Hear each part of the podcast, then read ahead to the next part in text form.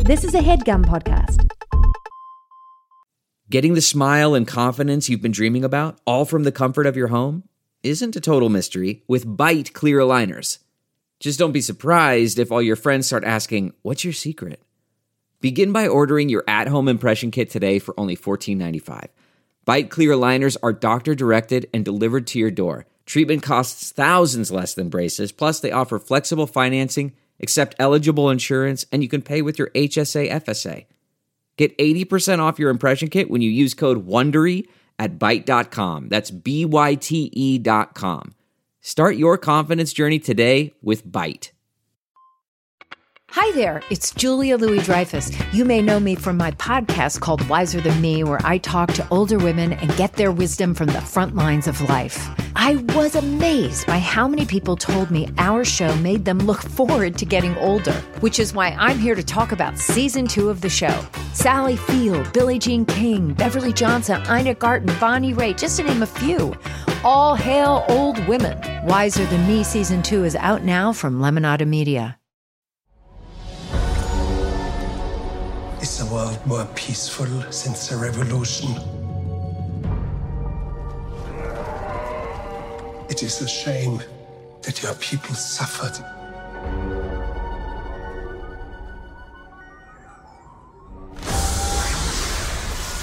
But bounty hunting is a complicated profession.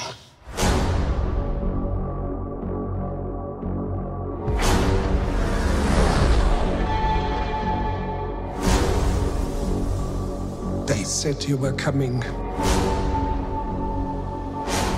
They said you were the best in the parsec. Would you agree?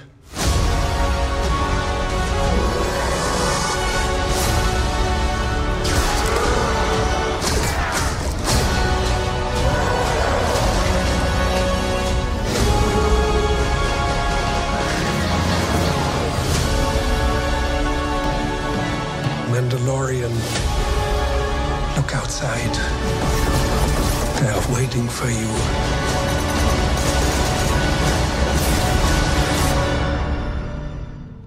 Yeah? Good.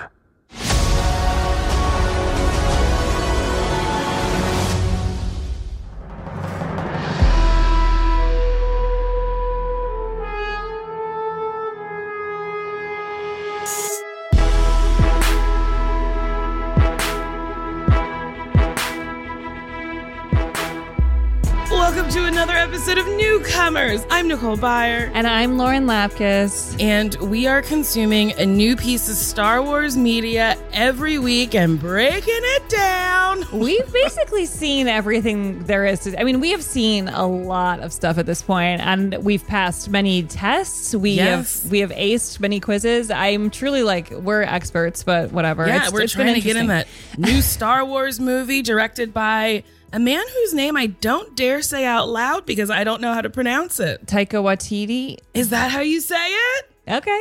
I got a nod over here. Okay, I'm gonna ride with that. Um, yeah, we want to be in the movie, sir. So please let us in the movie, please. Yeah, please.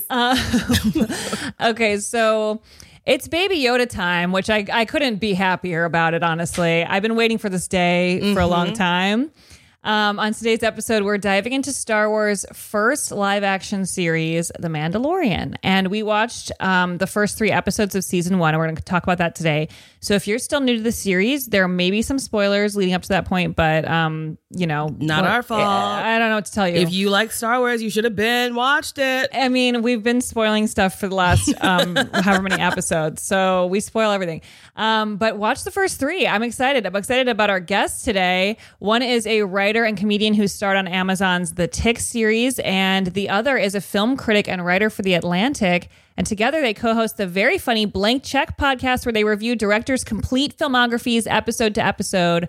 Welcome to the show, Griffin Newman and David Sims. Hello. Hi. Hi. Thank you so much for being here. As, as you said, it's Baby Yoda time, and your producer Mars uh, kindly uh, sent us a couple options of like things you were going to be covering and let us choose. And I think David and I both agreed the thing we would most like to be witness to is is the two of you meeting Baby Yoda for the first time. Right, Your the initial, thoughts. Baby Yoda Oh wave. my That God. felt like the most exciting because I feel like the journey of this podcast has sort of unknowingly been the two of you getting to the point where you get to meet Baby Yoda.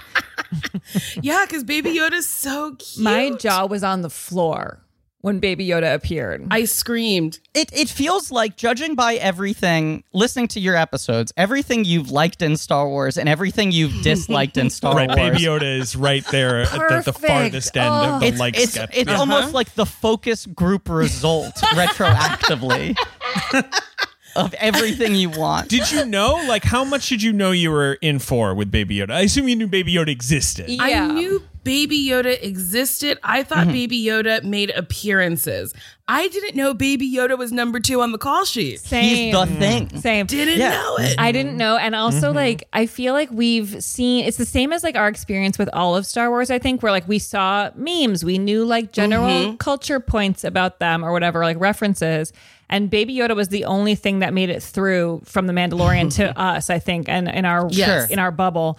And I've been excited about it. I like wanted merch. We bought some shirts on Instagram that have Baby Yoda in the pocket. And the quality What, like is he's poking questionable. out of the pocket? Yeah, yeah, yeah. Or, Yeah. Yeah. Okay, Yeah. okay. That's kind of I like that. Yeah, That's cute. It's cute. That's It's cute. I, I cute. like I like a meta shirt like that that incorporates his the pocket. portability.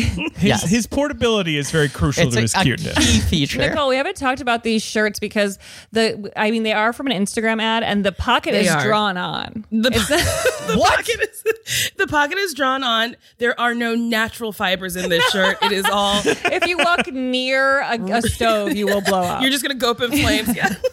I need to walk back my previous statement. I hate this. There's nothing I dislike more than a liar's pocket. yep. It's a lie. I've also Googled, I Googled like Baby Yoda pocket shirt just to try and find it. There are 1 million versions of this. It is crazy how yes. many kinds there are. This company was called like Shirts for Her.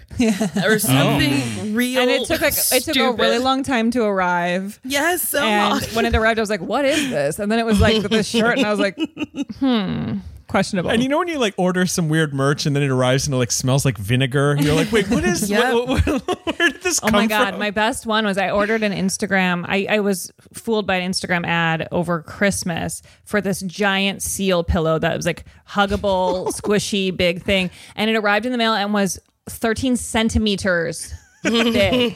Oh boy. It was oh the boy. smallest thing I've ever seen in my life. I was like so pissed. And it was a carnival toy. It was not at all what was advertised to me. And I paid $26. It was like a for it. claw machine Yeah. That's toy. so funny. Yeah.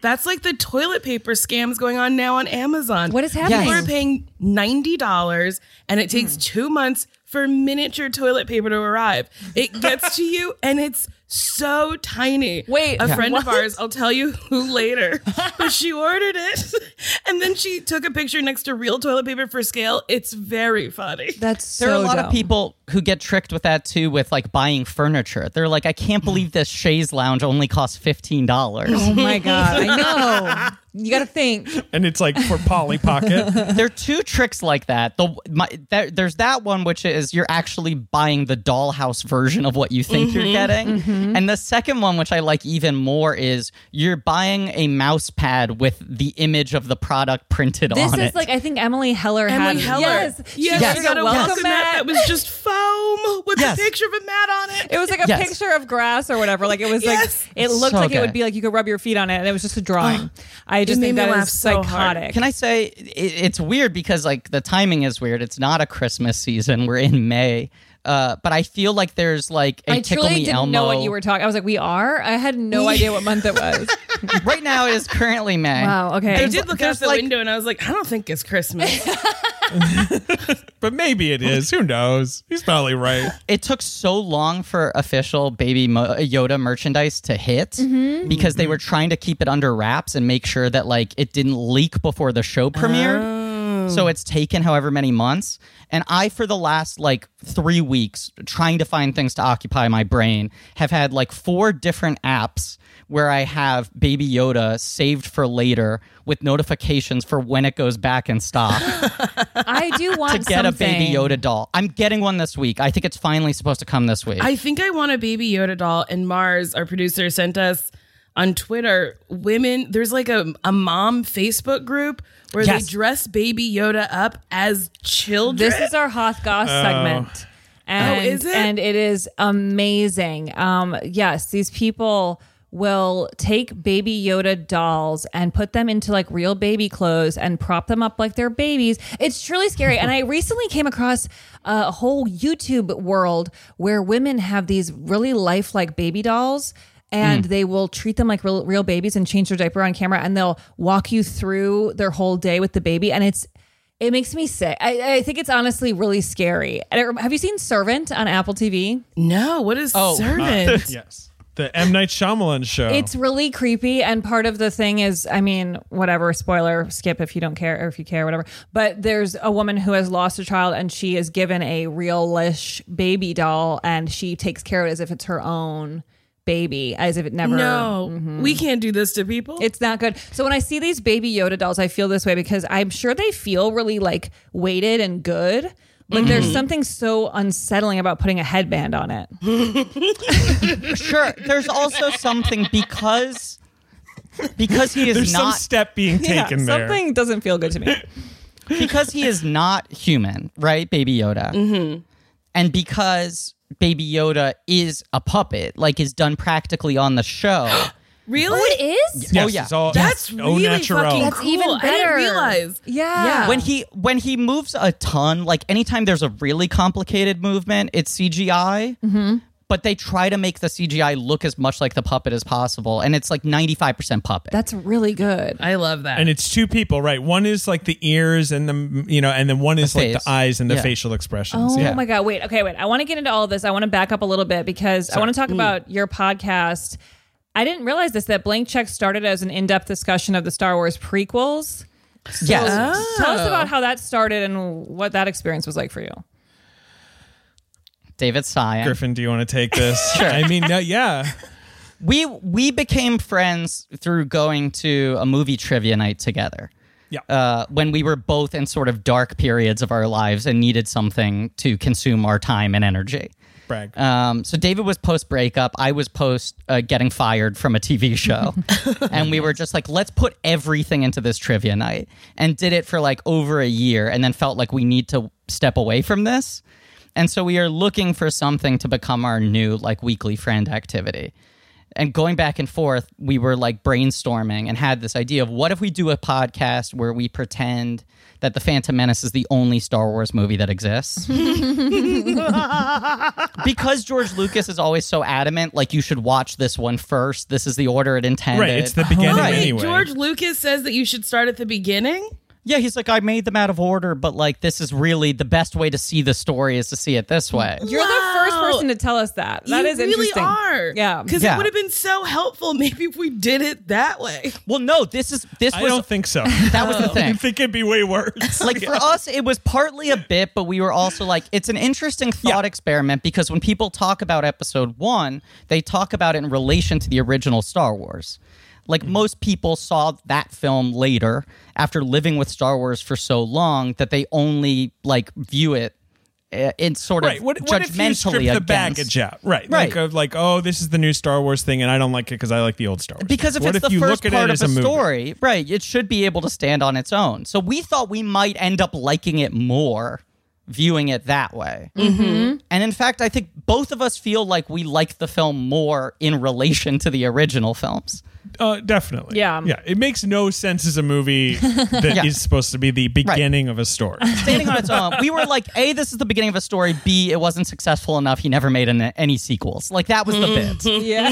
It was just, it was a failed franchise. It was Tom Cruise's The Mummy. It was like, whatever. That's you know? hilarious. so Griffin, it's so annoying that we did that for a whole year. Right. And people can listen to it. It's out there. You can listen to the first weekly episode. episodes of that for a year. Of just We one did movie. 10, 10 episodes on the Phantom Menace, and then we discovered Attack of the Clones, and we did ten more. It was a big and then we discovered Revenge.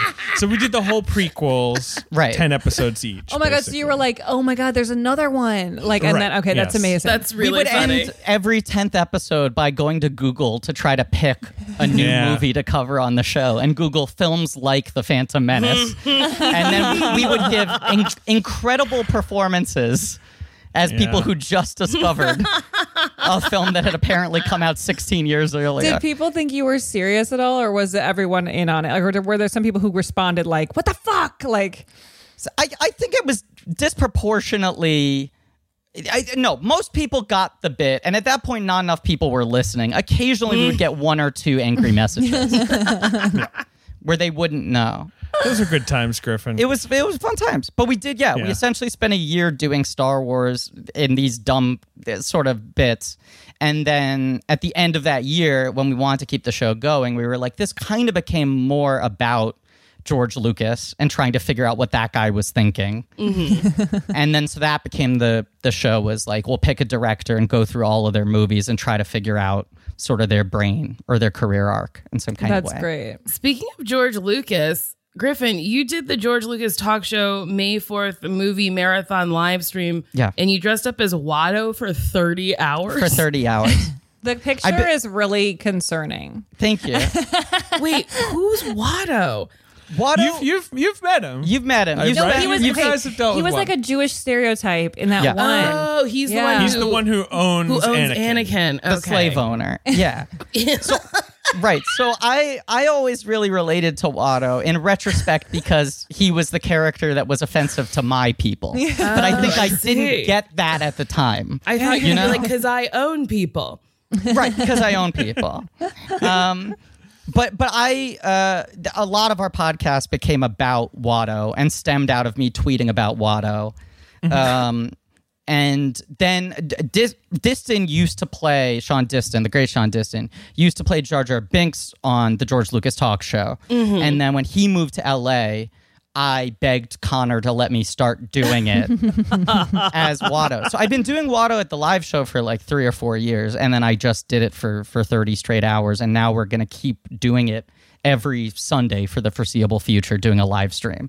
And Of to what? be clear, your Watto costume is like a body stock. Yeah, yeah, Yeah. Let's describe it just a little bit. You have on a blue, bright blue body stocking. It's um, like a morph suit that's supposed to cover your face, and I wear it backwards so that I can unzip it just down to my Mm-hmm. and you my have chin. an elephant nose. I'm gonna link a photo in the episode description Okay. Yeah. so fans can see because it is a crazy costume. I have an elephant nose spray painted blue. I Mm-hmm. have child's pixie wings. I have a little vest that I lace up and then a fanny pack, and I wear a yarmulke. and you seem Yes. to have shoved Perfect. a pillow in there or something. Yes, yes. I shove a pillow in there, so I have a little gut. Uh, but it's a horrible character and uh, a horrible stereotype, That's so and he funny. now exists as sort of like my my id. Wait, so what's the live stream every week going to be? Not 30 hours. A Uh, great question. No, uh, it is going to be uh, four, four to five hours every week. Of course, the only way to naturally follow up live streaming every Four Star to Wars five movie. hours. That's a long time. Just, just Nicole, just get, Get ready, ready. for this I'm bullshit. Oh, already tired. Four to five hours. And what are you watching? Every week, we are watching one entire season of Arliss. Arliss? Arliss. You're a psycho. I love this. Yeah. So we're doing all seven seasons of Arliss one week at a time in character as George Lucas and Watto. I don't even know what Arliss is. That's that weird show that was on what sh- HBO? HBO. yeah. HBO. It was like an early HBO show where people were like, "What is this? No one's ever seen this show." But And- anyone who loved it loved it. Nicole, the two S's are dollar signs. no, Yeah. for what? This is wild. Money. He, it's a comedy about a sports agent. For what? Money. It's a post Jerry Maguire HBO half hour sitcom Who- starring what's Robert the name of the guy? Wool. Yes, there we go. Yeah. Robert Wool, he Oh, like has a Sandra cigar. Sandra Oh. Sandra Oh was Yeah. on it. Amanda Michael Bynes? Yeah. Amanda Bynes is on it? Alan Thick. The amount of people who are on one episode of Arliss is insane. Boatman. yeah, did Robert Wool? Did he just like have blackmail material on? think every- so. I feel like he could just call everyone in for one episode. yeah. We should talk about the Mandalorian. We should. Okay, yes. so The Mandalorian released in November 2019 on Disney Plus and written by John Favreau, which I didn't who realize. is a Marvel man? Yeah. but Marvel is Disney. Yes. But I think of him as a comedian. Like I think of him as like a comedy guy, kind of like actor. Rogue Like- Swingers. Right. Swingers. Right. And then his big breakout movie as a director was Elf. Right. Really? Yes. Yeah. Yes. Oh, I didn't know that. he wrote swingers and then he sort of like later would say like i kind of co-directed swingers so then he made Mm-hmm. made that was him and vince vaughn again to sort of try to like recapture the swingers thing And did he? Don't forget Diddy. And Diddy, Oh, Diddy's they in said, it too. and did he? That's what I thought. And did he? Wait, who's Diddy? P Diddy? No. He did. He's in Yeah, Maid. he's in the movie Made. Oh, Wait, really? I don't know. He was probably Puff Daddy still at that point. I can't remember. the Name Mm. Or maybe change. Sean Puffy Combs Yeah. or Puff. You know. I remember He had when a he lot of he went from P Diddy to Diddy because he said the P was getting in between him and his fans. Do you remember that? Oh, Yes, he actually said that. What? That's so That's stupid. very funny. Yep. I wish I was that like not self-involved, but like cared that much about my name to be like I'm now N Diddy or Nicky Nick Nasty Nicky. I don't know. You could be N Biddy. This is what I find interesting about John Favreau's involvement in Mandalorian. Uh, he does the first two Iron Man movies. So he does like the first two Marvel movies out of all of them before Disney even buys Marvel. And he campaigned really hard to direct Avengers and didn't. But he still gets money every time Iron Man's in a movie. So he's just made ungodly amounts of money So much Shit, money. That's God. wild. because he made the first one. because he created the character. Well, Yeah. wait, that's so wild. That what a He deal. got like a perpetual executive producer credit on any Iron Man thing. that's a fucking cool ass Right. deal. Right. Sure. The only other Marvel director who I think has that is James Gunn with the Guardian movies. Like if Groot is in a movie, he gets a little more money. I think they Wow. both had good agents and both of those movies looked like not very valuable at the time, like they were lesser characters. So he's just on this insane Marvel drip. Uh, and then he it didn't get pushed out, but like people didn't like Iron Man 2. He didn't get to direct Avengers, whatever. When Disney bought Star Wars, he was like thirsty on main, constantly posting things Mm. He on was Twitter and Amanda Bynes. Instagram. Asking Drake to murder her vagina. He he was asking Lucasfilm to murder his pussy. Like he was. He was. he was constantly posting things, just being like, loving all the support from my fans. Hopefully, I'll get the Lucasfilm meeting soon. For a guy who Wow. directed blockbusters, You know, and this then. bums me the fuck out. Cause like, when do you have to stop begging for shit? but this Yeah. is what's cool. It's to so me, crazy. This says a lot about his character, okay? They don't hire him to make any of the main films. He goes to Lucasfilm and is like, I would like to help you make a live action TV show. He directs none of the episodes. He just wrote it. He wrote almost all of them. Wow. And he was like, I just kind of want to be the showrunner. I want to write this. I really just want to do anything within the Star Wars universe. because he was i believe when they were directing it he- right he was busy making the lion king right so Yeah. he couldn't he couldn't work on the sets really but he was he wrote it all he's a big Yeah. dork who likes star wars and wanted to write a show with a baby yoda Yeah, he was like, I'll, I'll do He anything has- I can. So Baby Yoda is his idea. yeah. yeah Ugh, he's a genius. Brilliant. Yeah. And he has such a wide range. Like he's done things that are just so different from each other. I mean, Mm-hmm. that's crazy. Yeah. Um, I'm very interested in this. I love that he invented Baby Yoda. Absolutely. He's a hero.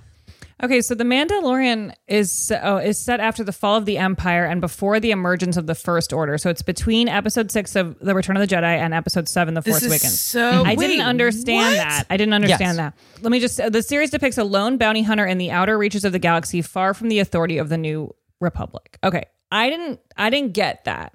Me either. right that this is like post jedi emperor's dead there's still stormtroopers but they're kind of just like you know they're they're not official anymore right they're kind of you know everything's Right. just sort of falling apart the reason all the stormtroopers look kind of dirty and busted is because like technically the empire has been canceled so they're all just like used stormtrooper armor that they can't wash anymore right the stormtrooper laundries are closed i guess So this is before Snooky comes. exactly Okay. so this is it's This between is pretty snooky.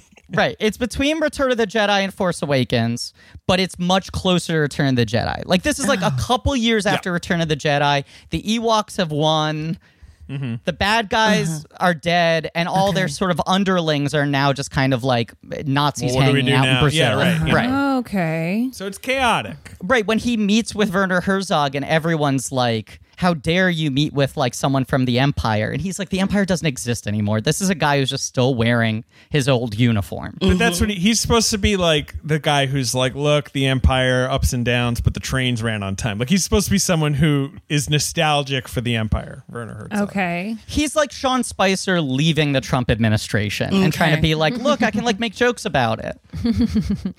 I loved how this looked. First of all, I just want to Yes. say when It it, looked started, I was really like, great. "I'm in." I even just like how the Star Wars logo looked. They had kind of a rainbow effect to it. I thought it was very cool looking, and I liked how real everything feels.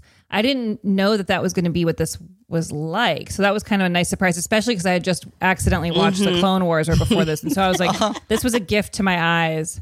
Or what was it? Clone Wars. Yeah, is that what I Yeah, watched? yeah, yeah. okay, yeah. Did you like the first episode, Lauren? like is such a strange term to use in this podcast because I I have a hard time because I think yes, like ultimately I was kind of like this is my favorite, Mm-hmm. but I still was like I can't pay attention. I don't know who Yes. it is. Like I, it's it's really Yes. hard for me to focus on this. Yes, I was like, The first who is episode's him? also slow. It's Yeah. too slow. Also, I was like, is he a Bobo Fett? Is That's he a what I Bobo? thought. Is he a Bobo Jamba? Jub, no, Bob. Jub, who's the other Bobo? Bobo. Django. Django Fett. Django Fett. Right. Yeah. Is it a Django Fett? but no, because I, reviewed this show when it debuted, and they only gave they didn't. I think I guess they gave us the first episode like that, and that was it. And I watched it, and yeah, you have Baby Yoda right at the end, and you're like, "Oh, that's intriguing." But everything else, I was like, "Man, it seems like they're stretching this out to be Yes. like TV length." And I don't know, there's not a lot here. Like, I it looked really slick, but I until Baby Yoda really took hold and like the point of the show became clearer, I was I was not like convinced it was going to work. Yes, Mm-hmm. this was like the the uh, a new hope. A half hour of the gig old man and the little trash can in the de- in the desert for a half hour. Why? This was like okay, so I don't know if this is a Django or a Boba for like 25 minutes and then we saw baby Yoda and I screamed and I said, "I'm in." Yeah. You know, no, they got us at the end. I'm going to read the synopsis of this first episode just so I can understand what I saw. Um, a Mandalorian bounty hunter tracks a target for a well paying, mysterious client. He travels to the desert planet Arvala 7 and meets a native named Kuil who wants to help him so that he can be rid of the criminals and mercenaries who now inhabit the area. The Mandalorian is forced to team up with bounty droid IG 11. They manage to clear the entire facility of guards and discover that the bounty is Baby Yoda, or otherwise known as the Child. IG 11 plans to kill it, but the Mandalorian blasts the droid to protect the baby and his bounty. Oh, I liked that part where that droid Yes. came in and he was like about to shoot Yoda, and then the guy was like, blow. Yeah. And do you guys know who the voice of IG Eleven is? No. No. Taika Waititi, pre, who we just mentioned. Ah. Okay. Our future employer. Yes, our future boss. Yes. and he he directs the finale of this Yes. season, which is kind of why they hire him to do the next Star Wars movie. Oh. Um, I I know it's weird to talk about this as if it's like a different time and place, but eight months ago was very different. Yeah. uh, considering the state it of the was world we live in. same. I was staying inside and I was scared. but to, to the point of what David was saying, like they were so under wraps about this show Mm-hmm. that no one really knew what it was, and, it this was, like the, show that launched Disney Plus. Like, right when that first when that episode came- right, went right. up the night Right. that Disney Plus launched, so people were staying up until like 3 a.m. to try to watch this first episode, and no one like people didn't know like is it an hour long, is it half an hour long? Yeah, right, Oh. right. We knew nothing. We just knew it was about a Mandalorian. Right. There was like one trailer with almost no dialogue. Baby Yoda was totally secret. Mm-hmm. And so the We one knew thing there was, that was a twist. they kept saying there was a twist. Right. And David and I are very much on the same page, which is like all the deep lore of Star Wars is window dressing for us. Like that's the sort of stuff that like you can dip into that if you want to. Clone Wars for me, I've always had a hard time getting into because it feels so deep into the lore. And I Mm-hmm. always like like the emotional stories that happen in front of Yeah. all the sort of like mythic stuff. And uh, when they kept on saying there was a twist, we were like, fuck, is it going to turn out the Mandalorian is like zombie Boba Fett? Is it going to turn Right. out it's like young Ray? Is it going to turn out it's like, you know, any of the things that for us it's like, expanded Star Wars stuff should be new stories and new Not characters. trying to tie it into the old. Yeah, exactly. because I, which I they- don't yeah. really care about. I that. disagree. I disagree too. We like when it Wow. connects to the old stuff. because it's familiar and then when you don't understand what's happening truly for the first 15 minutes of the back three movies i kept being like who's him who's her who are these people and then with the mandalorian i was like who's a mandalorian what is it i still who's a don't really know. Mandalorian? Who is Amanda? yeah who's amanda Who's a Mandalorian? and What's she doing? to some degree, he is a mystery, and that is a, Yes. a conflict that will run throughout the rest of the season. I will say, I liked this episode a lot more rewatching it now.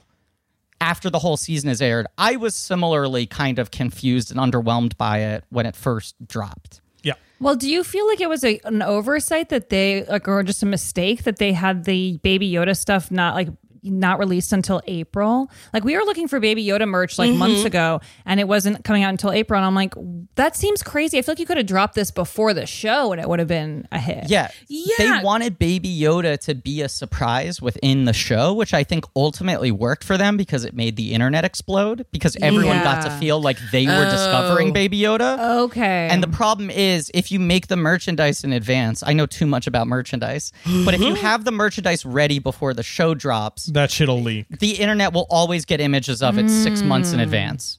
Like someone see. takes a photo in the factory in China right. Ah. before it e- even gets sent to stores, and then people know the plot. but i would have been i knew about baby yoda so much about baby yoda but i didn't know anything about the mandalorian and i still truly screamed really too. loudly when i, I, I saw was baby truly Yoda.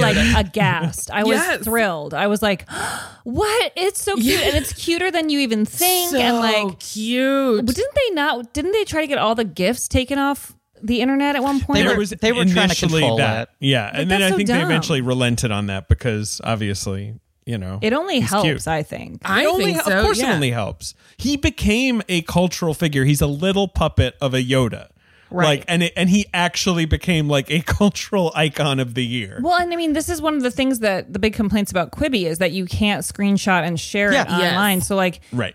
being able to share Baby Yoda is half of what made me want to watch Mm-hmm. this. I wouldn't have cared, you know? they backed off of it and and sort of learned their lesson pretty quickly. But I I think there is it's like this the Mandalorian the first episode is kind of like edging you for as long as possible and sort of like purposefully confusing.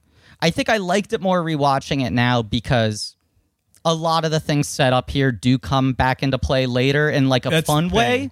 When when I was initially watching, I'm like, where is this going? But this is a pretty structured show, and everyone you're meeting is going to matter, and it's all going to tie in nicely. Like it's a it's a nicely structured little show.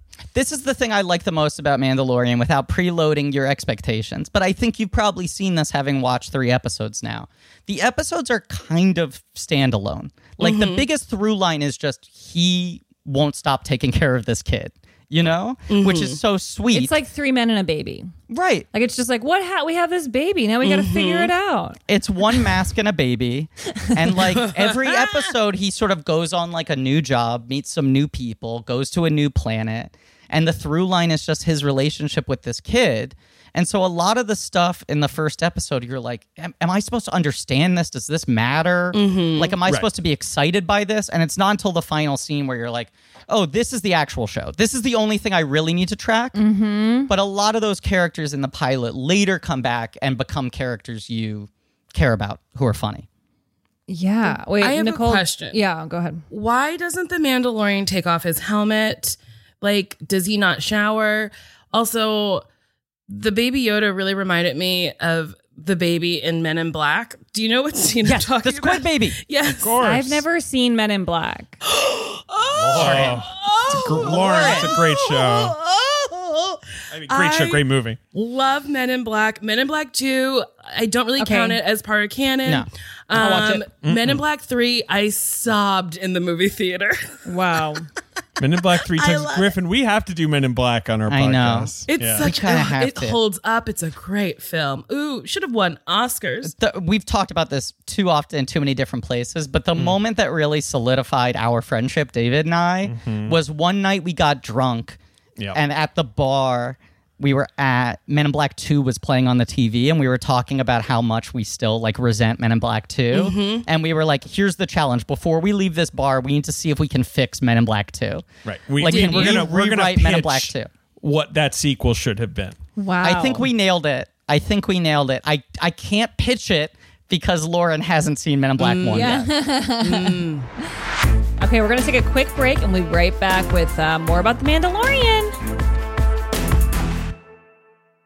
This headgum podcast is brought to you by Auraframes. That is right. Uh, from grandmothers to new mothers, aunts, even the friends of your life, every mom loves an aura frame. Holy shit, even aunts? Yes, especially aunts. Oh, wow. Because it was named the best digital photo frame by Wirecutter and selected as one of Oprah's favorite things. I mean, these aura frames are guaranteed to bring joy to moms of all ages. I believe it. You have an aura frame, don't you? Yes, I actually more than believe it. I know it. Uh, I've got one for my mom, my mother in law, my grandmother in law, And dare I say, your aunt? and dare you say, my aunt and my aunt in law.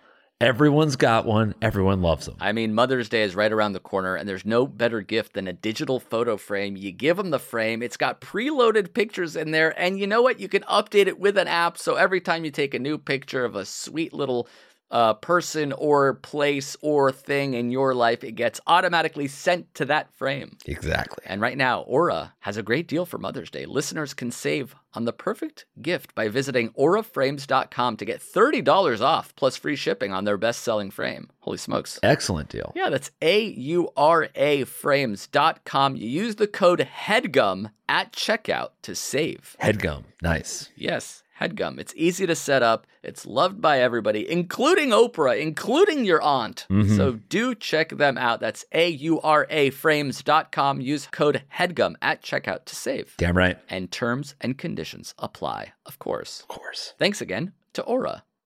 Ooh, do you want to make your mom smile? Start Mother's Day with flowers or surprise her with gifts from the brand she loves. And guess what? It's delivered with the same day with DoorDash. Get 50% off your next order of up to $15 when you spend $15 plus on your next flower, convenience, grocery, or retail order now on DoorDash. And the promo code is newcomers.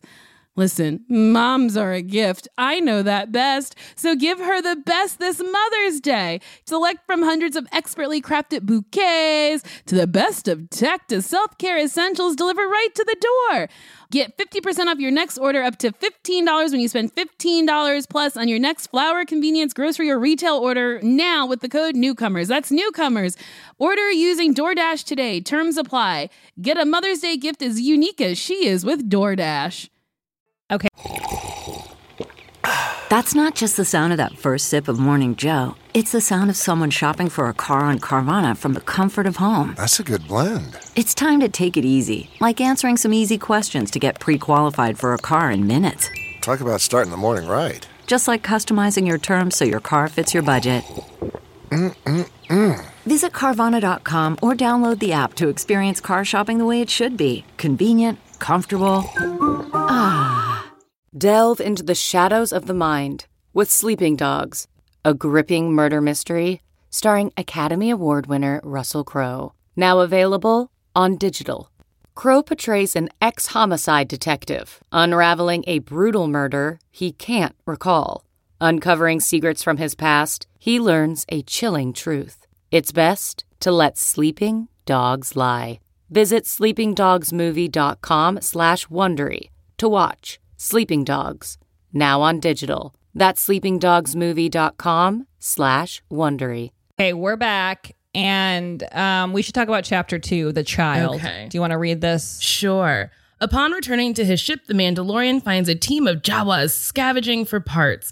With the assistance of Kuwali, he bargains with the Jawas to return the ship's part in return for retrieving the egg. After fighting with a mudhorn to collect its its egg, Mandalorian and Kulal, I don't say that right, repair the ship, How, how, actually, allowing how him is to it? leave. Queel? How, how do you I say made it? it up. Cooley. I Is have it no Cooley? idea. Cooley, No, it- cool, Kuil. Kuil? Kuil? I don't It's know. it's K U I I L, which is not how you spell things. cool. I thought the Mm-hmm. egg was going to be Baby Yoda because he was kind of in an egg. Would they, was that what I, what I was supposed to think? Uh, maybe, maybe. It, I mean, once again, it, this is one of those shows where like sometimes they're really playing off of giving you false expectations, Uh-huh. and sometimes you're just, of course, reading into everything too much because it's Star Wars. Yeah. and you're trying to figure out if something is important or not. Yeah. Well, I spent a lot of that episode arguing with my roommate, John Milheiser. John Milheiser, my roommate, saying that aren't these the sand people that Anakin killed? And he was like, no, Jawas are different than sand people. Yeah. And then I was like, but I don't think they are. And Wait, he was like, they are. Jawas. we we know Jawas. Jawas sold C3PO and R2D2 to Luke Skywalker. That's Jawas what are in John said, and I said, what? Tatooine. Right. The Jawas, they're about three feet high. They're like a, a Yes. few apples high, and they're little Like Hello Kitty. merchanty people, and they like to trade. And then Right. sand people, they're like seven feet tall, But and they're, they're, they like got. still hooded and dark, right? they are they have also red hooded eyes? and dark. They do not have red eyes. They have They sort have of like wrapped, robot eyes, but they have Yes. like mummy bandages. and they go like, "Ur, ur, ur," and they No, like but hit you with a we- stick. We saw. I was really Jawas, and we are confused. familiar with them, so Yes, we know what right. those are. I was confused. They're both in A New Hope. Okay. They are. But these Okay. Jawas have, I, I feel like the, the Jawas and Mandalorian, their robes are black. Like they look Right. a little Oh, different. Yes. Yes. Yeah, no, we no, we were scared of Jawas. They were in A New Hope, weren't they? They were creepy. Yes. Mm-hmm. Yes. And they're, They're a the little ones that creepy. Anakin kills when he kills the women Yes, and the okay, children and has his breakdown. I killed them all. The women, the children. He didn't care at all. Jawas are like are they're like the used car salesman species. Right. They Mm. were so creepy in this, and I liked how they all of the special effects in this are amazing. Like Yeah. the costumes, Jawas are amazing. Their their eyes are so creepy, Yeah. and and they're just scary. And then when they got the egg, I was Oh really my happy God. that it was just a big gooey yolk. I thought that was I was fun. so angry. I was like, this Mandalorian risked his life Right. for He these got guys trashed. to have a snack, to have a liked goop it. snack, to have like a gogurt and an egg. I That was like that to me felt like very like Ewok throwbacky Mm-hmm. kind of like what did they want? Like it was just weird. Yeah. Like that they wanted Uh-huh. to eat the egg. I was like, that's fun. I also I feel like Star Wars lives and dies based on how much mystery there is in it. Mm-hmm. Like not the show being a mystery, but the amount of things that go kind of unexplained. Like that's when Yeah. Star Wars is working where you're like, "Weird, what's in that egg?" and they don't take Mm-hmm. that much time explaining it. All you need to know is like the egg is the thing they're trying to get. Mm-hmm. Yeah. When Star Wars is bad, it's monologues of people explaining everything. Sure. Right. Right. Yeah, the egg That's is part of the true. sacred, Mm-hmm. Right. You know, collection of orbs. That's gonna the man. You know. Yeah. You're right. And instead, it's just like, look, they're hungry. The egg is tasty. Get them an egg. They'll get you your thing. So Yeah. I like that. Like the first episode of Mandalorian has a little too much explaining because it's all the like, what's the new mission? What's the puck? Who's the suspect? Mm-hmm. You know, Right. all that sort of stuff. From here on out, like I feel like the second episode is them trying to show you how much that's not going to be the formula. Because here's an episode with like very little dialogue and no human faces in it. It's like Jawas, Mm-hmm. oh yeah, Mm-hmm. animatronic Nick Nolte, Mandalorian wearing a helmet, and Baby Yoda. yep. I liked that there was no talking. I was like, I love it. yeah. Yeah. me too. My favorite part is when Baby Yoda was using the Force Ah. to like save him from the the big thing. was so cute. And then it was so cute. And then he got so tuckered out, he fell right asleep. he gets real tuckered out. I screamed. that was really cute. But that's also such a good moment of just like he's a guy who's trying his hardest not to fall for Baby Yoda, which is tough. Right. How do you turn down that punum, right? Yeah. Right, but Baby he's Yoda, it, to ruthless. him, it's like an item he's retrieved. He I'm a needs to think bounty of hunter. Mm-hmm. it. Yes, in a mercenary I way. was trained to just get the mission done, but once Baby Yoda saves his life, uh, it's going to be a little hard. Is there a movie boy. that's because this is like feeling like a very similar, I like just story concept to me, like that of like you have this tough guy and this cute thing, and he has to protect it. I mean, there's a. bu- I mean, I think that Favreau's been upfront that he was inspired Lone by Wolf and Cub. Lone Wolf and Cub, which is like a classic Japanese manga. Can we and dork lots of out on you movies. for like a minute here? Yeah, which is like a, an, an old, you know, a samurai who's like, you know, tough and scary and a little baby that he walks around with in a little baby carriage. It's Mm-hmm. sort of like one of the great, like, kind of mythic stories in Japanese culture that's been like a long running comic book series, and they've made like 30 movies about. It's been Right. But adapted then a bunch of times. I feel like, you know, you have like The Road, like, remember that? You know, like there's a lot of sort of like, you know, Or father Dick and son. Tracy. Dick Tracy, the professional. I just watched it. Oh. Right. Nicole, how good is Dick Tracy? What a wild Oh, movie. it's a lot of primary colors. it sure is. I saw it in theaters when I was a kid. And I, that's, I don't remember anything except for just like a flash of Dick Tracy, but I don't think I understood what was going on at all in that movie. That is another movie uh, you need to rewatch, Lauren. Okay, I'm putting 'Cause it the is- list is getting long. fucking wild. Um, Dick Dick Tracy, the movie feels like a 3 a.m. DCM bitch show. It sure does. Where That is a everyone is perfect trying way to, one up describe the it. person who came out Yes. on stage before them. My thing is, my head is the size of a wall. right. and then Dustin Hoffman, an award-winning actor, plays a man who mumbles. Yes. Named Mumbles. I believe he, he shot that scene the morning after he won his Oscar. That's hilarious. Oh my like that's what's god! wild. It's just Warren Beatty calling in all his favors, Yeah. and all these Uh-huh. super respected actors are putting on dumb makeup and being like, "Well, I can't let Al Pacino outstage me," so they're coming out and being like, "Uh, "Humana, humana, humana." okay, I'm watching Yeah, that. that's the whole so movie. It's good. so Mm. wild. That's And hilarious. then Madonna slithers around. I know, slithering. singing Stephen Sondheim songs. That movie's It's wild. fucking wild. Uh, also, that movie is made while Warren Beatty and Madonna are fucking. What? Whoa. I didn't know they was Mm-hmm. fucking. They were fucking hard. Um, Oh. This is why I was I don't know gonna if say. it was hard, Griffin. No, I know we it know was it hard. was hard. We Yeah, know it it was was hard. hard. Thank you, Nicole. Um, but if that Dick Tracy is like everything, we're gonna throw everything at you. Where I think Everything. Mm-hmm. Mandalorian's the opposite. He's like, let's strip as much away as we can, make it Yes. really simple. Um, it- like little dialogue, very little plot, right? Like let's just try and have it be very primary. Well, and this is my heady nerd corner I'd like to do for like 20 boy. seconds. The thing I like about this being so inspired by Lone Wolf and Cub is Star Wars is so much George Lucas taking like Oh yeah, let me look at like King Kurosawa movies, Arthur, right. you know, like medieval sort of like myths, and let me look at samurai stories, and let me look at westerns, and he's sort of combining like cowboys and samurais and knights into one stew. And I feel like Mandalorian is getting back to that. Like so much of the later Star Wars stuff is about Star Wars. You know, like the later films Ah, are people yes. trying to make things about what Star Wars used to be. Yeah. And the prequels are George Lucas trying to explain Star Wars too much. And this is like going back to the formula of like the Mandalorian's essentially a cowboy.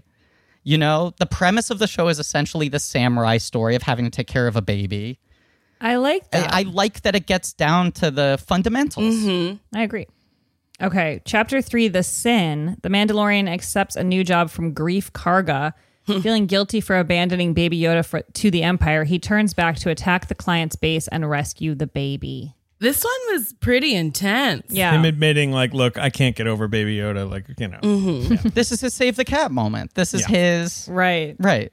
I've broken my own code, my personal code, and the code of my clan. Mm-hmm. Because love conquers all at the end of the day. Yeah. Okay, but I have questions. So wait, why do the Mandalorians? Why are they a secret underground society? Why are they always searching for metal for more armor? How are they eating? Wh- Who is the girl? Who's this woman? Just melting down metals? Who is she? Some of this is explained. I can give you really basic speed round answers. Okay. Are we gonna watch more or no? Yeah, Mars. Are we gonna watch more? No plans to. Uh, we. Yeah, It's not expected. So then I'll give you these answers in the hopes that maybe encourage you to keep Okay. on watching because I think this series Well- is good. Okay. These aren't spoilers. I'm giving you There's the, like the most only, what, basic world What is building it? Eight stuff. episodes total, Griffin. How Oh, many- I okay. can't- yeah, It's it's, eight or pretty nine? short. I might I Yeah. might Yeah. finish it, which is shocking. Yeah. If we finish it, we better talk about it. That's true.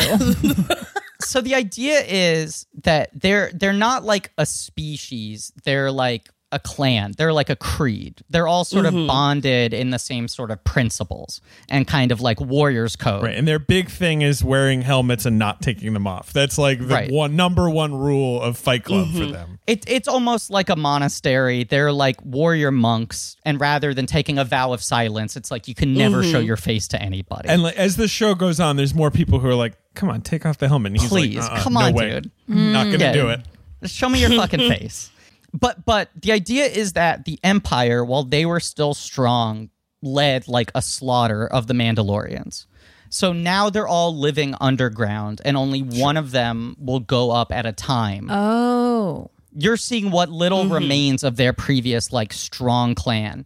Only one of them will go up at a time and they're mostly like hiding in the shadows like Mando, sort of like on the run. So like Mhm. Mando might go out, go grocery shopping. It's a little like being in quarantine and then come back down, feed Relatable. everyone else. yeah, But they they're are all- quite socially distanced, I suppose. I never thought about that. and so they all still have their basic roles in their sort of their their vestiges of their society.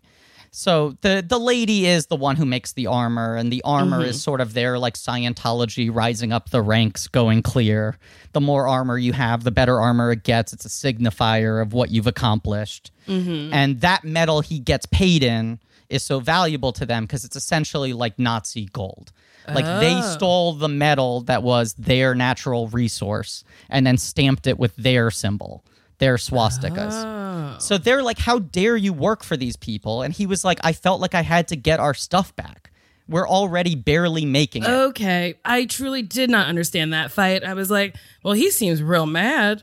It's a little dense. It's a little dense, and I honestly didn't really get it. And I, I, yeah, I did not get it until rewatching. Exactly. And I was like, oh, okay. I, see. I sort of, I I think the first time you're watching too, it's such a slick show. It looks Yeah. so fancy that you're just really drawn in by how it looks. Like uh, the first time you're watching, you're like, wow, this is really expensive. And anytime Baby Mhm. Mm-hmm. Yoda, you're, you're also just sort of like, where, whenever he's not on screen, you're like, where is Baby Yoda right now? Mhm. What's he thinking about? I want to, Mm-hmm. Yeah. I want to check in with him. Like, you know, Mhm. he is the, he's the guy. Yeah. And I feel like episode three is the breaking point in that way because even though it's the episode that he's in the least, it's the episode that most solidifies like this show is going to be about Baby Yoda. Yeah. Right. Mm. Like everything changes at this point. He's going to save him.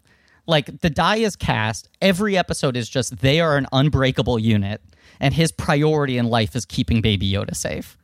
Another question How did the other Mandalorians know that this Mandalorian was in trouble to come fly in with jetpacks like the Rocketeer to save him? Okay, fair question. G- g- g- Great thing to throw out. Uh, don't really know, right, Griffin? Oh. I don't think there's like. yeah, uh, I, th- I think I it's don't know, maybe, maybe they like, have, like, a he hasn't little come radar. home. He's not Right. texting back. yeah, right. And they also know that th- this Mandalorian is kind of like he- he's he's a little bit of a cowboy. He like Uh-huh. runs off his own spirit. He makes risky decisions. So I think they're just a little concerned. They sense that like sort of edge in him and the fact that he's already showing a little too much affection for baby Yoda. Mhm. He's supposed to be impersonal. And he's already letting baby Yoda get to him a little bit. That's that's sweet.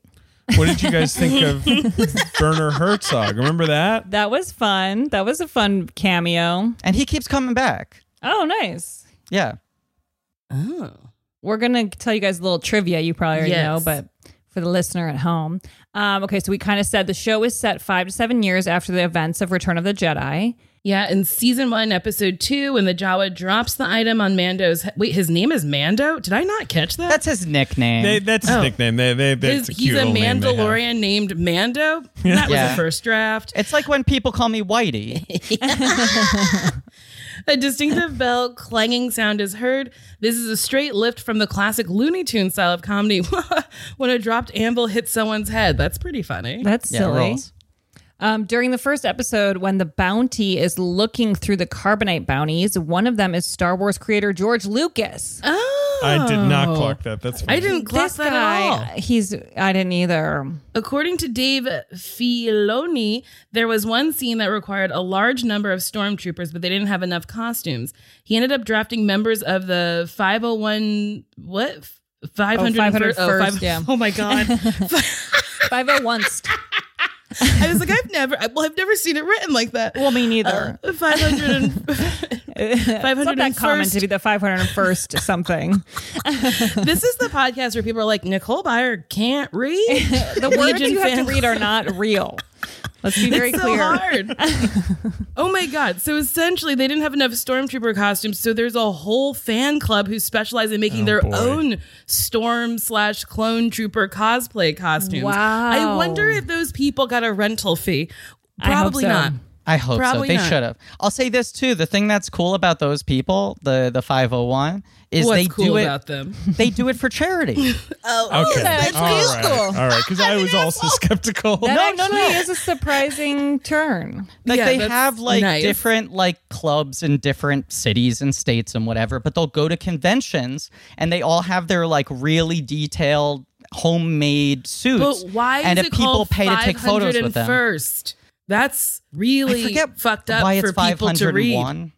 Yeah, it's. I mean, the idea is they're riffing on like Civil War reenactors. Oh, they're like the Star Mm. Wars version of Civil War reenactors.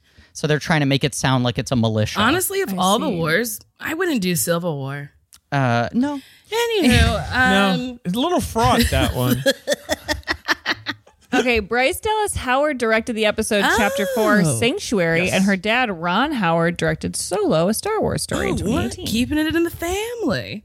Yeah. That's nice. That one's maybe my favorite episode. Oh, Oh, that's your okay. favorite, Griff? I think that one and the finale are the two best ones. Yeah, the finale is Okay. probably the best episode, but that one is fun. That that one is. Yeah, you guys, if you if you stick with it, there's some there's some guests that drop in, some fun We might. guests. We might. We Because might. now the format of the show is Mando takes a job and Right. brings his kid to work with him. Right. Right. Oh, And boy. the You know? kid's gonna get in some hijinks, and Yeah. maybe Baby's Amy Day Out. Sedaris is in an episode. You don't know. Really? Oh. Eugene Cordero is in the right. Bryce Dallas Mhm. Howard episode. Okay, you've piqued my Adam interest. Pally's in an episode. Bill Burr, a lot of comedy people. Oh, I lo- well, oh, I forgot to mention. I loved that at the beginning of episode one of this series when um, Horatio Sands and Brian Posehn Yeah. were in there. I was Yeah. like, this Yeah. is like fun. There's a lot of Horatio was comedy that people in blue it. fish gill no, head he guy. wasn't. Yes, I, that's he when was. I knew his voice. And Brian was in the like speedy car Oh thing my they were in God, to get I away didn't from. realize. Yeah. But this is the other thing I like about Mandalorian is I think by the nature of it being a TV show and not a movie, and how much like pressure they were putting on the movies, Mm-hmm. this feels like Star Wars like loosening its tie a little. Yeah. bit. Yeah. Yes. And not we can have right. a little fun here. Not it doesn't having have to take everything, Itself. So like- seriously. yeah, be like have to feed into the whole Skywalker myth or whatever. Like Mm-hmm. Right. you can Well, just have that's why. like I, yeah. yeah. I appreciated. I feel like I felt like that was like John Favreau's like taste coming through with the like Mm-hmm. Yeah. funny, cool people and all that stuff. It was cool. Also, every time Baby Yoda got out of his little bassinet, It was so I cute. like would just grab my face and be like, "Oh no, he shall kill you, go for down." I love him so much. Nicole, at a certain point in the show, he gets a little ball that he plays with. I mean, No, oh, that he- happens, right? We've gotten that the ball Is that, from that, that- the- yeah, yeah, Yes, right. It- yeah. That Little- gets introduced. that's- There's more ball stuff. Oh, I love. He gets a balls. little a little soup bowl. He gets a soup Yes. bowl. yes, drinks he a little drinks. He drinks a little sort of. Oh yeah, Oh, is that I've the seen that coffee meme, meme? where it's like the tea kind it of. looks yeah. like a teacup. Yeah. Yeah, Oh boy, that's really cute. Can I tell uh, you folks a really sweet story? Yeah. so they they did it all like practically with a puppet save for the stuff where he has to move like more and you know digitally removing the puppeteer and stuff like that but their thought was oh the puppet is just so the actors have something to work with and then we'll replace it with cgi they weren't planning on keeping the puppet on camera and werner herzog did a scene with the puppet and he went to john favreau and he was like you must keep this puppet. it would be a crime against humanity. You are cowards if you do this. You must have the puppet. I think he called them cowards. Oh my god, he's amazing. He was like, "This puppet is heartbreaking. It has a tragic humanity to it. Yes. You I dare not knew- erase it." it's very accurate. Yeah, he nailed it. Um, well, The Mandalorian currently holds a 93% critic and audience score on Rotten Tomatoes, being praised for its action scenes, production value, and world building. Um, Nicole, what's your score? What do you give it? I think okay. I really hated the first episode except for the last two minutes of it. Um, but I'm gonna give it like in the Star Wars universe an eight. That's good. Eight out of 10. Yes. Yes. Yes. How about you guys? I mean, how do you rate it compared to your other stuff that you've seen? Eight, eight is right where I'm at. I would say. Right? Would, would you? Yeah. Are you there, Griffin? Yeah. Eight, Mm-hmm. I'm in, eight I'm is in an ideal. eight bordering at, on an 8.5. Eight five, You know? yeah, sure, I feel like as, I am as someone who too. likes most of Star Wars, like I even still think this is higher tier Star Wars. I Yeah, like I, I feel like whether I care or not about it, I give it an A. You know what I Mhm. mean? Like it's like, yeah, this is as well done as it gets. Like this Yeah. is cool and it looks great and, And also just on principle, I'm like, this is what I want to see people doing with Star Wars. I want them to be telling little character stories. Mhm. Yeah. mm-hmm. I want to just to have that sort of sense of mystery and travel and all that sort of stuff. I also just kind of like it's kind of what I want out of TV shows in general. Like I like that the episodes are a little bit self-contained. Mhm. Yeah. I like that each episode is kind of its own movie. Yeah. And like by nature of that, the first episode's kind of a bummer because it has to do all the table setting. But after that, each episode sort of becomes a little self-contained and it's just like here's another trip. yeah. Here's another weekend for old Mando and his baby. And here's another fun person. Yeah. Hmm. Yeah. Well, we're coming to the end of our show. Yeah. Um, but thank you guys so much. Well, is there anything you would like to plug besides obviously your, your podcast Blank Check, which is hilarious and great and Hmm. very popular. We try. We try. Thank you. So I feel like people know, but is there anything else you would like to plug at this time? Mm-hmm. Griffin, you're doing a million things. I mean, you can read my writing on the Atlantic always. Uh, I'm doing too much stuff online because I live alone and I'm going crazy. That's good. That's good. Mm-hmm. Um, so you can follow me on Twitter and Instagram. I'm Griff Lightning on both, and I'll post about all the stuff I'm doing. But I'm doing a lot of live streams and stuff. Um, yeah, this and the tick, Artless live stream and the, the Artless Tick. live stream every Yes. Sunday. The tick is very canceled, but I still plug it because I'm very proud of it. It's good. Yeah. And it's right there for you to watch. Yeah, and I'll say Nicole, Nicole's going to be on Blank Check pretty soon. We have Hell an yeah, episode dude. on the books. Oh, good. And Lauren, I will be pestering you about uh, I'm coming on the I'm show as well. chilling in my house, so let's do it. um, Nicole, anything you want to plug? Yes, I have a book coming out June 2nd. Uh, the link's in my bio on Twitter and Instagram at Nicole Byer. You can pre order it. Uh, please use indie bookstore links because that helps uh, me. Yeah. More than like uh, another big company that you could get something from. I won't say which one, you can guess. Uh, but it's called hashtag very fat, hashtag very brave. The Fat Girl's Guide to Being Brave and Not a Melancholy Down in a Dumps Weeping Fat Girl in a Bikini. And it's a coffee table self help book. I was just seeing something online about ordering books online and how uh, during this time especially people should order from a specific bookstore that you know in your it's not like a big Yeah. chain like a local indie bookstore is the best place especially directly Yes. from them and not a website that gets books from indie bookstores because then they get a Correct. cut if you go to directly to the store they, they get all the money and, And I then think you, it's you benefit called- as well Book Pal, I believe, is a website. Hold on, let me look it up. Book Pal, I think, is where you tell you you tell it where you are, and it like sources around and then tells you a local bookstore that's near you to order Oh, great. from. I believe that's what it's called. I'm sure if I'm wrong, some nice aggressive person on Twitter will let me know. Uh, Yes, there's so look for that, and uh, I would like to plug my movie The Wrong Missy on Netflix. Um, I would like to um, sort of brag a little bit that it's the number one movie on Netflix right now in uh, most Hell yeah, countries, and it's dude. really exciting. So I didn't expect th- for that many people to watch it, so I'm very excited for everyone to watch it, and um, I hope you enjoy it. I hope it makes you laugh. And um, yeah, so that's all I want to plug right now. And let's move into our five Star Wars segment. yes. Here we have a nice review from Chris BT74. It's called Killing Time. Space is vast and cold. Wow, this is going to be really deep. On a long trip to the outer rim, Oh. Poe and Finn kicked back in the cockpit of the Millennium Falcon with not much to do. I'm bored, Finn proclaimed. We did ask for fan fiction. Pulling out his iPhone, Poe said, Me too, bud. Let's try a podcast. Oh, He scrolled through and came across one called Newcomers. Hey, this one is about Star Wars. A fan fiction episode sounds cool, right? Finn said, All right, all right, okay, let's check it out. They both loved it, laughing, and Poe said, This is making me horny. oh, yeah, Finn agreed. Wow, where did your pants go, dude? What can I say? Poe shrugged. Are you going to take off? Are you going to take control of his joystick or what? Oh, yeah, oh, yeah, yes. Finn took it on. Poe leaned back, relaxing. Not a bad way to kill some time, he said, smiling. Five stars. I liked that one. wow. I loved that review. It was like filthy, but like class filth. can, can I say that was really It, it was Nice. Mm-hmm. sweetly filthy. Yeah. Yeah. You know? i- if anything threatened to uh, kill blank check at any stage. It was, I think, our seventh episode ever when we were still doing Phantom Menace. I forced And we were David out to do of ideas, to be clear. We were out of ideas. we had run out of things to talk drained about. the with that well. one. And by the way, our original pitch was we will only talk about Phantom Menace indefinitely. we'll do it. We could go on for years. And our producer was like 10 episodes. And by episode seven, I was already like, it's the fan fiction episode.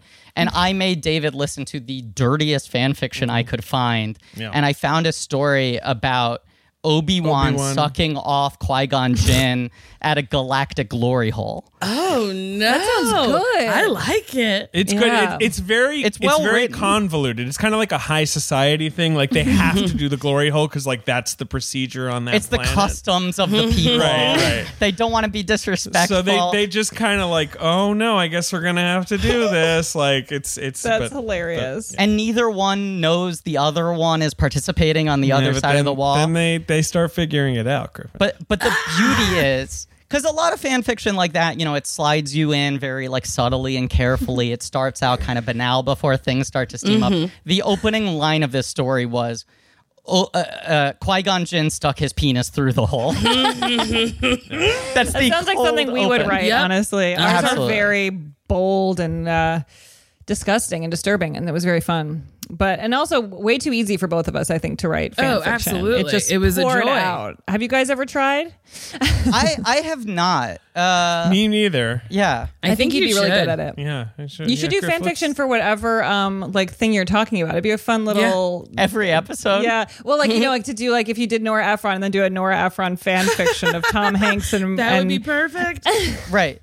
Yeah. What if Tom Hanks and Meg Ryan ended up together? We can write that speculative fan fiction, a scenario that has never played out.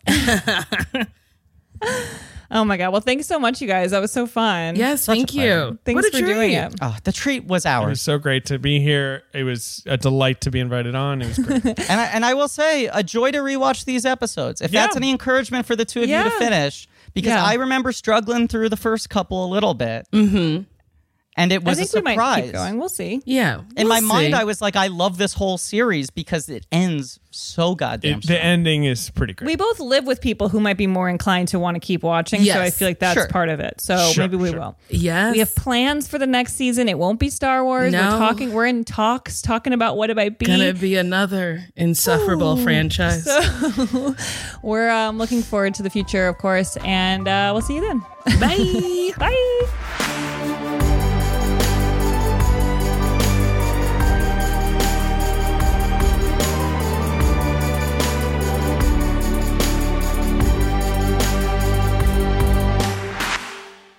Do, have, do you guys follow Amanda Bynes on, on Instagram? It's an interesting Oh, time. it makes me sad. She's now pregnant and has a face Yeah. tattoo, and I, I- her I boyfriend think I seems a brought little it up shady. before. she has a face tattoo. Oh my She has a face yeah, tattoo. she got a heart tattoo here. Yeah. And, Okay, And yeah, okay. Well, I, I I think I have brought her up before. I'm sorry. I don't know if you have, but like she keeps trying to be like, I'm okay and I'm gonna come back, and then she's like, "Mm, now I'm pregnant and I have face tattoos. I know. Wasn't she like thirsting after some celebrity on Maine and then in the middle of the thirst mentioned that she was pregnant?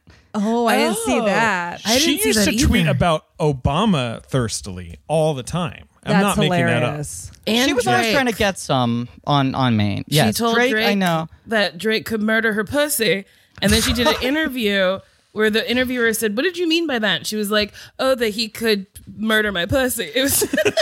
she, it was How to find the words? Her commitment to the bit is is really impressive. This is unrelated to anything, but how do you feel about Drake having purses for his future wife? I think Oh, that's so it's weird. Don't like Sick. it. Don't like I it. would be so upset if I was fine. I was like, oh my God, Drake loves me. We like wooed each other. Oh my God, what's in this big ass closet? A thousand purses? Ew. Yeah, and you don't What get to pick any of else them out. is hidden? so, do you think maybe they're not for his future wife, and Drake just likes to prance around with purses at night? And Wait, I'm not that's saying probably that's bad. true. I love that. No, that would actually be way more interesting. I Right? think, but If he was I- just like, I wish men had nice purses. It would make sense. It feels like because I thought that l- collection looked like an investment, like Yes. buying these like expensive bags. Maybe someone was like, "These always sell for like thousands more in the future, and whatever." because and I it think makes sense. most of but- them are Hermes bags. Yeah, and they're Hermes really expensive. bags and Chanel bags are the only purses that uh, increase in value. Oh, Yes. that's a good tip. Yeah. The only thing I know is that his he has a duplex closet, right? Like his closet has stairs. it's like a two floor closet. Oh, what the fuck? I, I would don't be have enough So clothes. upset. Oh, I do, but like. I wouldn't want to be like, where's this sequined ugly thing I bought? Ugh, upstairs? Yeah, too much work. Can I throw out my theory? Yeah. Please.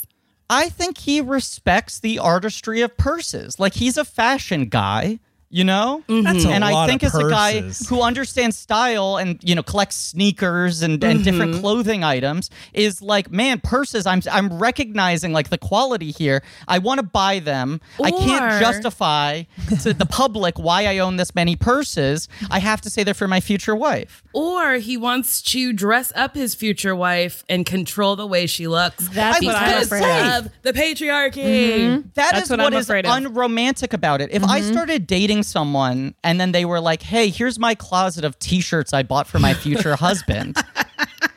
I'd be like, "You're not waiting to meet your future Yeah. husband and find out what they like?" Yeah. It's super Mm. weird. But a woman would never do that because the patriarchy. Although if someone had a closet full of T-shirts they wanted to give me, I'd be happy. That would be a great one. I think I'd I'd be more take excited them, about yeah. that than purses. yes. I think I would take shoes. I love shoes. But what if it, they had like all the wrong size? I don't know. It Yeah, seems so right, yeah. complicated. Well, I wear I, got- I wear an eleven. I got big old dogs. I wear a So they're- 10. We're right You there. do? Yeah. Yeah. How often do you get propositioned for feet pics? It happens a lot to me. Not often enough. Once, okay, one time in my like Instagram comments, it was like on a pole dancing video or something, and some man was like, "How about you do one of just them toes?" And I was so excited. Well, here's my question about it. With and I wonder what you guys think about foot fetishes, but. Mm-hmm. It's kind of it's uncomfortable to have someone um, just ask to see your feet, but at the same time, I don't I don't see feet as sexual, so I sort of want to give into it and just be Yeah, like, sure, Because it's like, it's no skin off my nose. Fine, here yeah, they are. Here, you know, yeah. I have could get a at lot of it. money that way. Uh, I found out recently in my weekly self googling that that I am on Wiki Feet Men. You are. Oh, You are wiki feet. not from any of my work because I was like, I don't think I've ever taken my shoes off on camera. Uh, it is, in fact, a tweet I posted like eight years ago. They will find anything. Yes. Mm-hmm. Yeah. Wait, Lauren, are you on WikiFeet? Mm-hmm. I, I have a five star rating. Oh, I'm so jealous. Wow. When I, Lauren. when I finally found out I was on WikiFeet, my rating was bad feet. So No Really? way. So What's then your I- rating? Well, now, now I don't know, but I tweeted. I was like, I have bad Okay. feet. Can people upvote my feet? They need to. Yeah. Everyone needs to go give us five stars on our feet. Don't worry about reviewing the podcast.